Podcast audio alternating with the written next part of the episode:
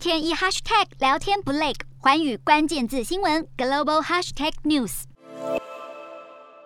这一节的寰宇大话题要来关注到，沙地阿拉伯是一反常态的宣布，他们不会为全球原油短缺来负起任何的责任。那么欧盟其实有在考虑要对俄罗斯祭出石油禁运的措施，结果呢，国际油价在二十一号的时候就上涨了超过百分之七，来到了将近两周的高点。所以现在为了要稳定油价，其实欧盟就是把焦点放在了阿拉伯国家身上，希望能够增产石油。不过沙地阿拉伯三月二十一号的这个强硬的。警告其实跟过去一贯这种谨言慎行的做法是完全不同的。那么主要就是因为呢，沙地阿拉伯是遭到了伊朗支持的也门什叶派的叛军青年运动他们猛烈的攻击，所以青年运动他们是选择在礼拜天的时候对沙地阿拉伯的这些石油以及天然气的生产设施进行了猛烈的攻击。因此呢，现在石油的产出是大幅的下降了，而且连带就是加剧了油市的波动。那么沙国的外交部他们就。宣布说了，不会在国内的石油设施遭到攻击之后，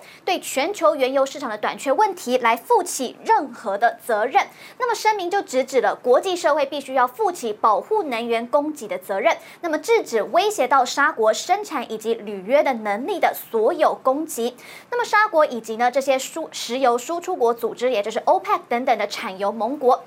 他们其实至今呢都是在限制增产的幅度，而且他们是完全不理美国总统拜登，他希望能够增加原油产量来压抑。这个飙涨油价的一个请求，那么到底为什么会这样呢？其实最主要就是因为拜登他上台之后呢，他就是将青年运动从恐怖组织的名单当中给直接剔除了。另外就是不再支援也门联军，以及最后呢，他们还暂停了对沙国贩售这样子的防御性的武器，他们只选择提供一些飞弹拦截系统。因此，现在沙地阿拉伯以及阿拉伯联合大公国，他们对于美国等等的盟友，并没有支援他们来对抗青年运动，他们。是现在是感到越来越不满的。那么面对油价飙涨的一个情况呢，其实所当其冲的就是中产阶级的人。美国富国银行就按收入划分的通膨率就显示了，中等收入的消费者，其实他们在过去一年呢面临的生活成本最大幅的上涨，所以群体的通货膨胀率呢是上升了百分之六点七，这个比高端以及低端收入的家庭是高出了百分之零点五。那么原因就在于运输成本是来得更高一些，因为对于一些比较低收入户的家庭来说，他们可能拥有汽车的可能性是比较低一些的，因此汽油是不会直接影响到他们。那么至于这种非常富有的族群呢，其实他们也是一样会开车的，但是呢，他们在汽油上面的花费只会占他们的总收入的一小部分而已。那么在物价飞涨的时代，就可以改买一些替代品来省钱，但是唯一没有办法替代的，至今就是汽油。